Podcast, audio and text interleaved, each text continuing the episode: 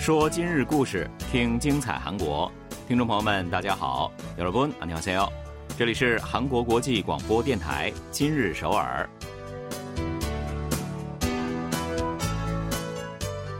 聚焦今日首尔，体会当下韩国。让我们带您走遍韩国的每个角落。让我们把最真实的韩国送到您的耳边。各位听众，大家好，我是主持人朴龙军。听众朋友们好，我是主持人婉玲， 很高兴跟大家相会在今天的今日首尔。至今呢，依然单身着的年轻的朋友们，最近是不是又徒增了几分焦虑和烦躁呢？毕竟这个合家团聚的节日即将到来了啊。少不了是来自亲朋好友们的碎碎念。嗯，没错，好像这是每年必过的一个关，是吧？是的。不过今年啊，说不定大家呢会多了一个可以随便搪塞过去的借口。嗯，没错。那韩国统计厅国家统计门户网站十号发布了一个数据啊，这个数据显示呢，韩国三十到三十九岁初婚新娘人数是多于二十到二十九岁年龄段的。那说白了呢？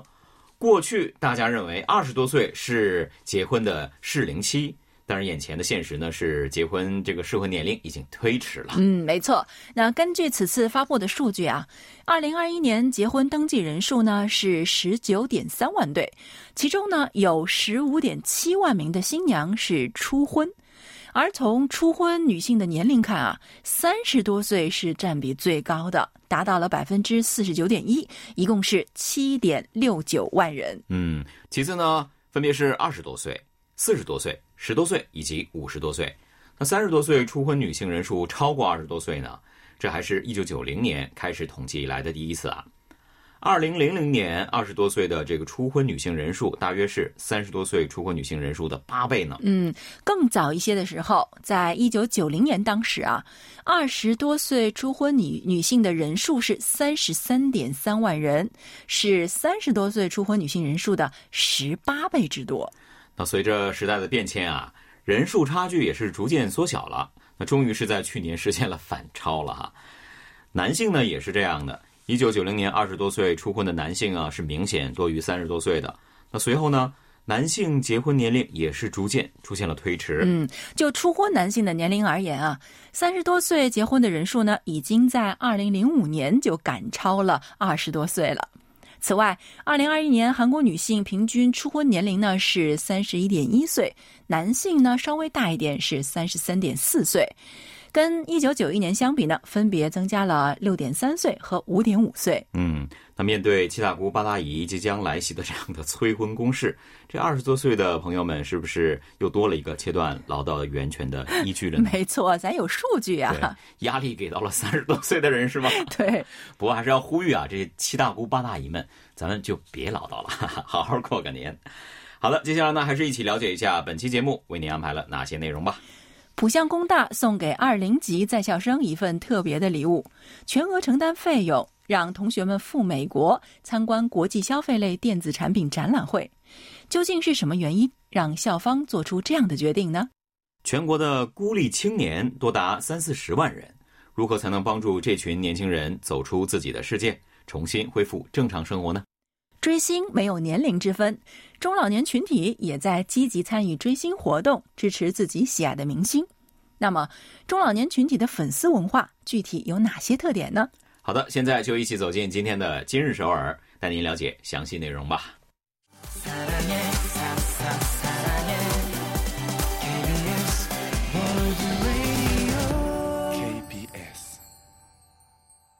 这里是韩国国际广播电台，您正在收听的是今日首尔。国际消费类电子产品展览会，也就是我们说的 CES 啊，可以说是备受全世界关注的科技大展了。嗯，本月九日，今年度的这一全球消费电子行业盛典呢，也正式落幕。是的，那为了吸引全世界的科技爱好者啊，各大品牌也都是拿出了压箱底儿的宝贝。然而呢，引起我们关注的，除了那些高新科技以及未来的新产品以外，还有一群来自韩国的大学生。嗯，是的，当地时间六日，在现代摩比斯展馆参观的韩国大学生们啊，每一个都看起来真是特别的关注，眼睛是炯炯有神啊。嗯，在公司相关人员对于未来的汽车技术做了介绍之后呢，他们争先恐后的举手提问，想要充分的把握住这难得的机会。那有的学生呢是好奇无人驾驶汽车的安全性强化方案，有的同学是问到未来汽车所需要的软件目前研发到了什么程度。那学生们的真挚的提问也是吸引了更多的参观者驻足啊。嗯，这群好奇心十足的同学们啊，其实是来自浦项工大的二零级的大学生们。二零二零年走进大学校门的他们，在疫情的影响下，别说是海外旅行了，就连线下的面对面上课以及大学生们都要去的 MT 呢，也几乎都没有经历过。嗯，那他们又是在怎样的背景之下，有了飞往美国参展的机会呢？那今年保持社会距离相关政策一经解除啊，浦项工大呢就企划了别开生面的休学旅行。嗯，校方呢为没能及时享受校园生活的一百八十一名二零级同学呢送上了一份特别的礼物，那就是这一场参观之旅。包括机票、还有住宿等等在内啊，人均是三百二十万韩元。这个费用呢，也是校方全额承担了。哇，那二零级的同学们呢，转眼就已经要大四了哈。比起一味的放松游玩，学校方面更是希望这次的美国之旅能够成为一场帮助大家对自身未来加以考虑的休学旅行。因此呢，也是格外的费心。嗯，是的，浦江工大校长金武焕说啊。展览上能够看到全世界最尖端的高新技术，学生们体验这些领先的科技呢，对于他们的学业以及未来的发展啊，都将起到积极的影响。而通过这次旅行啊，同学们之间加深了友情不说，还和以前未能经常见面的教授们有了深入交流的机会。是的，那同学们的反应呢是更为热烈。这次的美国之旅呢，是人生第一次的海外旅行的张同学就说了。大一、大二的时候呢，是有一种被疫情关起来的感觉。那这一次不仅和朋友们更加的亲密了，还能够看到自己感兴趣的一些科技，所以呢，特别的激动。嗯，这位同学呢，他还谈起了自己的未来规划。嗯，他已经啊决定在用户体验领域去发展了。所以通过这次展览呢，他对于海外企业以及国内的三星啊、LG 等大企业的技术战略也好好的研究了一番。另一位金同学呢，参观了展览以后，也是感慨技术发展的速度远比自己想象的要快啊。他原以为移动出行领域无人驾驶就已经是最先进的技术了，那在看到了可以三百六十度旋转的车轮。和多种传感器结合的一幕以后呢，他也是大感惊讶。嗯，没错，也大开眼界了。嗯，那毕业后想要在半导体产业大展拳脚的金同学啊，据说在看到三星电子推出的一款新产品之后呢，获得了不少灵感呢。根据了解呢，浦项工大计划打造更多的赴海外学习交流的机会。那金武焕校长表示说，校方呢正在考虑一种开放式校园系统，也就是说，学生们。日间可以在海外生活学习，晚间呢则是可以利用线上课程来完成学业。哇，这个真太棒了！对，嗯，不难看出啊，浦江工大呢为了摆脱千篇一律式的校园教育，正在做着各项的努力。如果这一个个计划都能够付诸实现的话，对于浦项工大的在校生而言呢，绝对是一大福音吧。也希望这些同学们在未来能够给我们带来更好的科技了。好的，接下来呢，一起来听一首歌曲，休息一下。一起来听 Rockabilly 演唱的《关于你的一切》。不要走开，马上回来。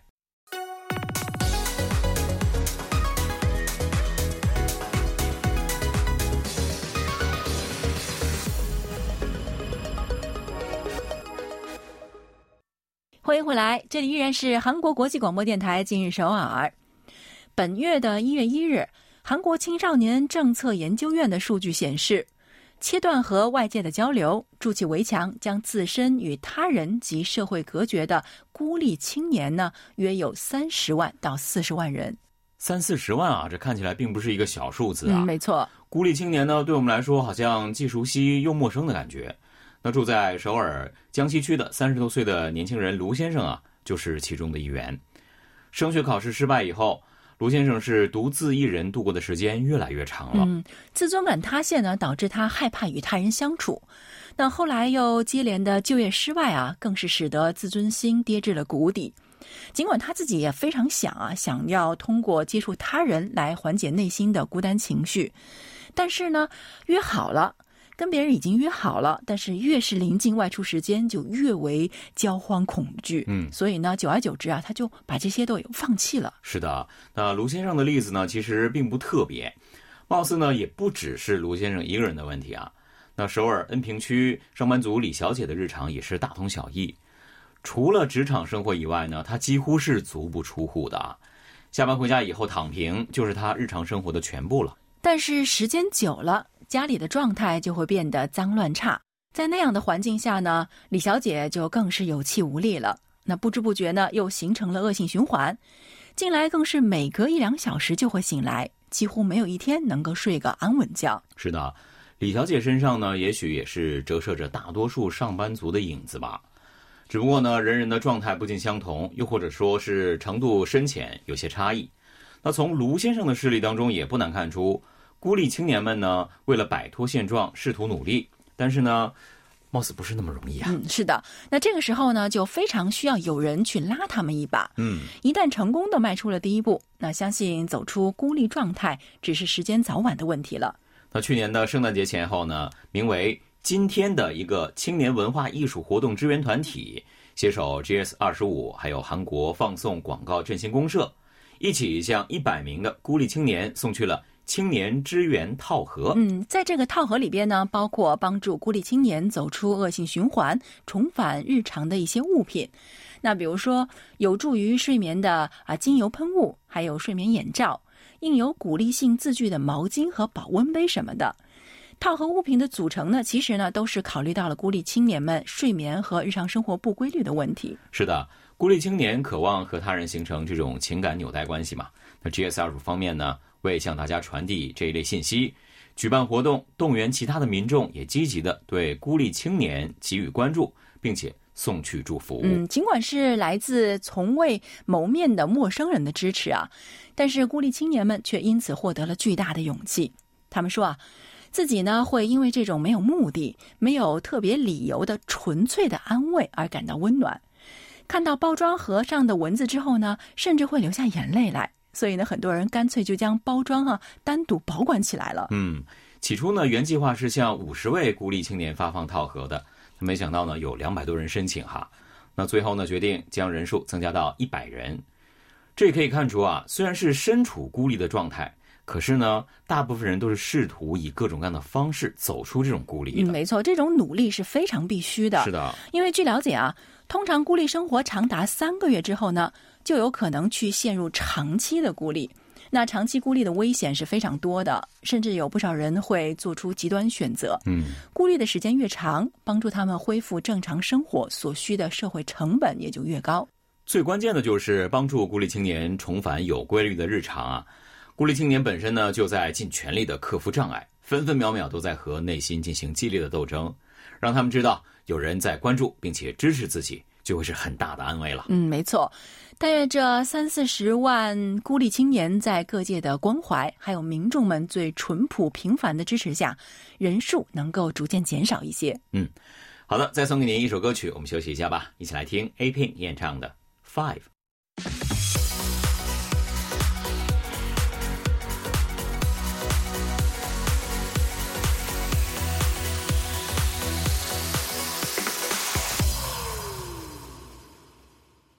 好的，感谢大家锁定韩国国际广播电台今日首尔。在二零零零年前后啊，韩国演员裴勇俊的日本的阿姨粉们在国内呢一度成为了热门话题。对，为什么呢？他们的年龄几乎都有六七十岁了。是的，那当时呢，有日本粉丝将自家一间房打造成了裴勇俊专属空间啊。是的，内部呢贴满了裴勇俊的海报，还有各种各样的周边、专辑以及和演员相关的一些物品了。那里后来还成为了供附近粉丝交流的一个聚会空间。我好像也看过，真的，我看过这个报道的，真的是很了不起。对，其实国内呢，同样也是有粉丝运营的明星主题空间的，像林英雄、还有宋佳仁、金浩仲等等 Trot 歌手的中老年粉丝交流空间啊，就会让人们联想到当年的那个裴勇俊主题空间。是是，那 Trot 热潮之下呢，粉丝文化是一点点的渗透到了。中年群体的日常生活当中啊，不管是他们之间流行的粉丝文化，还是针对他们的粉丝营销，都是有别于十几岁的年轻人的。嗯，那上班族金小姐呢，她是一个偶像组合多年来的忠实粉丝。那多么忠实呢？就是他世界巡演他都不允许自己错过的，奔遍了全球各地啊。没错。那不久前呢，他就陪母亲去观看了林英雄的演唱会。嗯，看完之后啊，他说他太震惊了，因为在演唱会现场，他看到了在啊这个偶像组合演唱会上从未见过的情景。是的，金小姐说啊，高尺巨蛋四层座位相对较高啊，工作人员是拉着母亲的手，亲切的把她给带到位置上的。演唱会结束以后呢，工作人员来到场外，向一位位的粉丝表达谢意。